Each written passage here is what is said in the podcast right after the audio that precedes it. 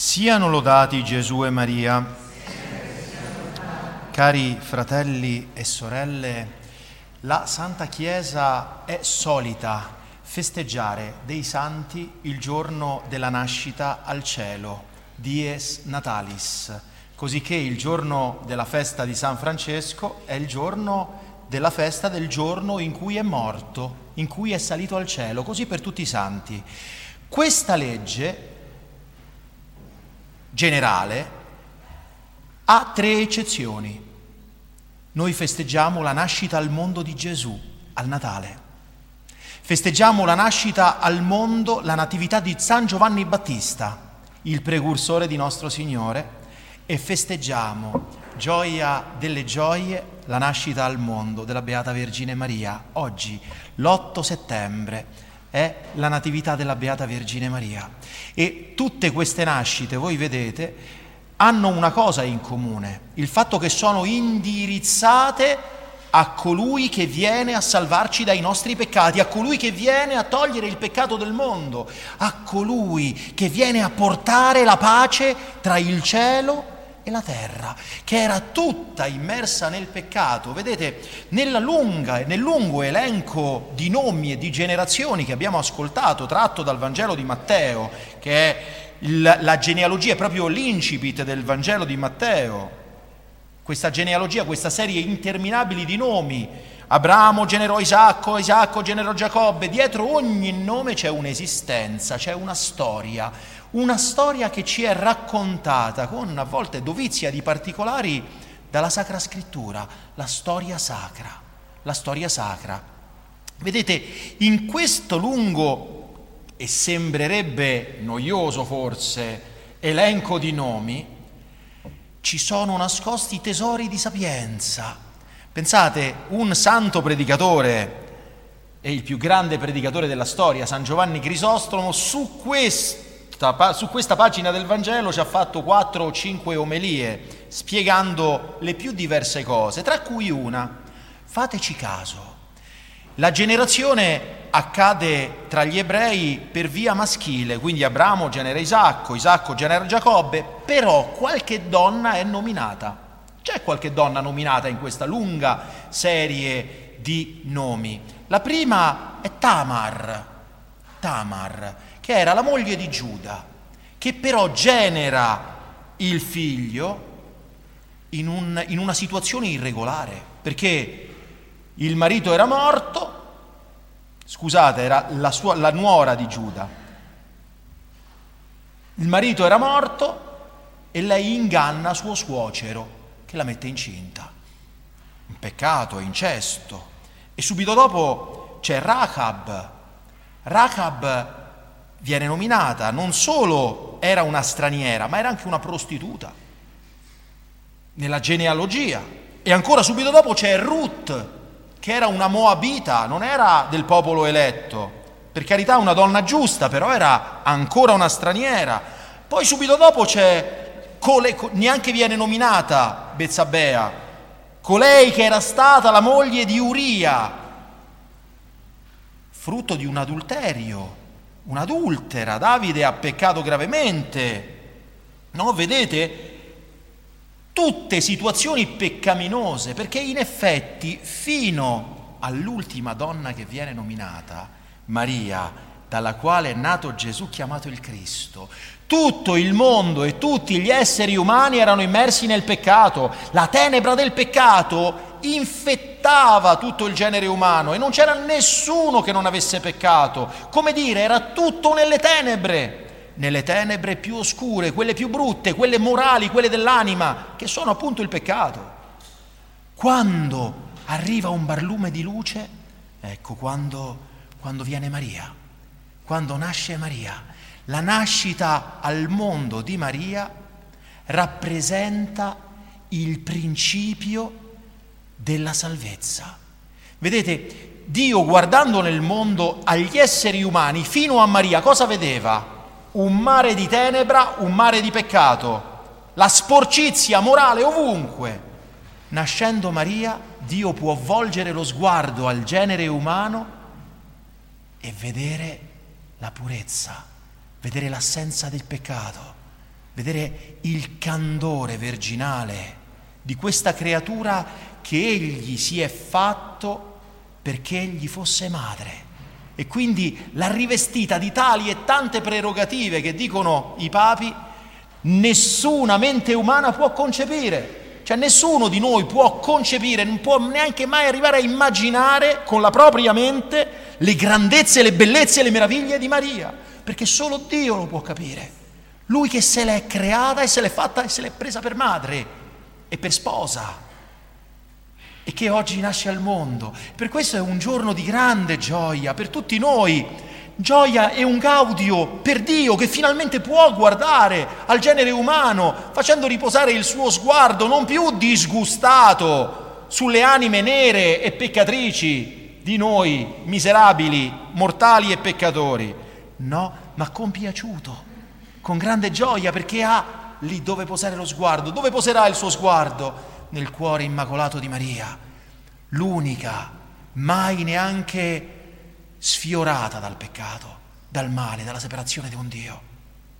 Ecco la grande gioia, gioia per Dio, gioia per gli angeli del cielo che vedono nascere colei che il Signore aveva loro preannunciata. Vedete, ci sono dei teologi che dicono una cosa a me molto cara e che credo vera. Perché Lucifero è caduto dalle glorie a cui Dio lo aveva posto. No? Sapete che Lucifero era l'angelo più bello del paradiso, l'angelo più splendente, il più bello, il più vicino a Dio, ma è diventato il demonio più terribile e tenebroso, più oscuro, più obbrobrioso. Come ha fatto? Perché? Proprio perché Dio ha mostrato agli angeli, dicono appunto certi teologi, il suo piano. E qual era il suo piano? Quello di farsi uomo, quello di diventare uomo, cioè di sposare a sé la natura umana. Come? Attraverso una donna. E allora l'angelo più bello del paradiso, no, io mi dovrò inchinare, io che sono un angelo e sono superiore agli uomini, mi dovrò inchinare dinanzi a un uomo e non solo a un uomo, a una donna? No, non serviam, non obbedisco, faccio di testa mia faccio la mia volontà e che fine ha fatto? È stato sprofondato all'inferno, perché senza Dio puoi essere anche l'angelo più bello del paradiso, ma diventi oscurità, diventi miseria, diventi povertà assoluta. E quanto più era grande la tua ricchezza, quanto più erano alti i tuoi doni, tanto maggiore sarà la, l'abisso della povertà e della miseria dove finisci senza Dio? Perché è Lui quello che ci dà tutto ciò che di buono abbiamo, colui che ha dato tutto ciò che di buono ha alla Santa Vergine, colei dal quale è nato Gesù, dalla quale ha voluto prendere carne umana. Allora vedete che grande gioia vi deve essere non solo per Dio, non solo per gli angeli fedeli a Dio che vedono finalmente realizzata la sua promessa, ma per tutti noi fratelli e sorelle perché Maria è veramente la nuova Eva. Si dice nell'Antico Testamento che Adamo chiamò Eva così perché fu la madre di tutti i viventi, ma in realtà che cosa ci ha dato Eva? Ci ha dato la morte, la morte del peccato, ci ha trasmesso la morte del peccato, per questo si dice che Maria è la nuova e vera Eva, perché? Perché lei ci ha dato Gesù e Gesù ci ha dato la redenzione, ci ha dato la salvezza, ci ha dato la vita divina, ci ha dato la partecipazione alla natura divina, ci ha dato l'immortalità, ci ha dato la vittoria sulla morte e sul peccato. E questo perché? Perché Maria ci ha dato Gesù. Oggi nasce la Santa Vergine.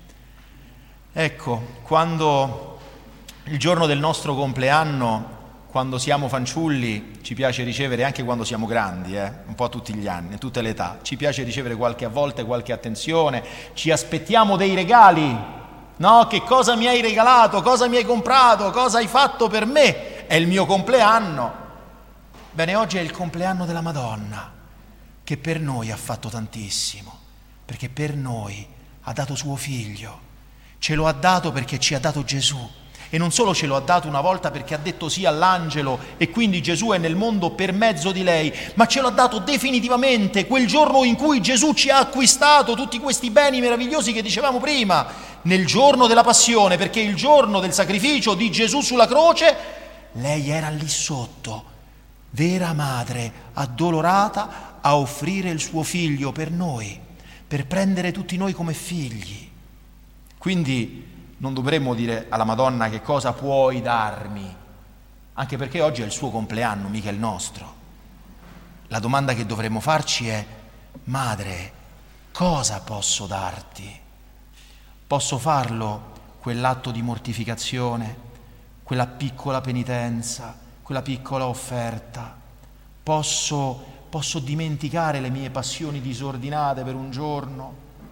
E magari perdonare di tutto cuore, allontanare da me il male, tutti quei pensieri che non mi fa, tutti quei pensieri, quei giudizi, quelle cose che mi allontanano da lei, che mi allontanano da Dio, che spengono la presenza del Signore in me. Cosa possiamo donare alla Madonna? Una preghiera di più, un rosario di più, un'Ave Maria di più, un atto d'amore di più?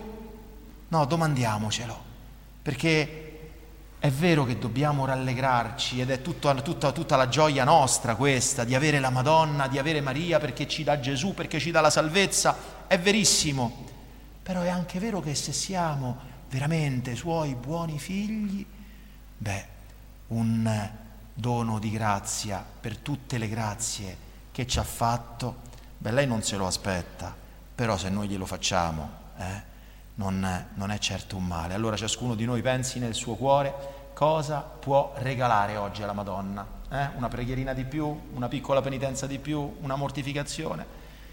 Qualcosa per dirle grazie, grazie per aver risposto con fedeltà alla chiamata del Signore.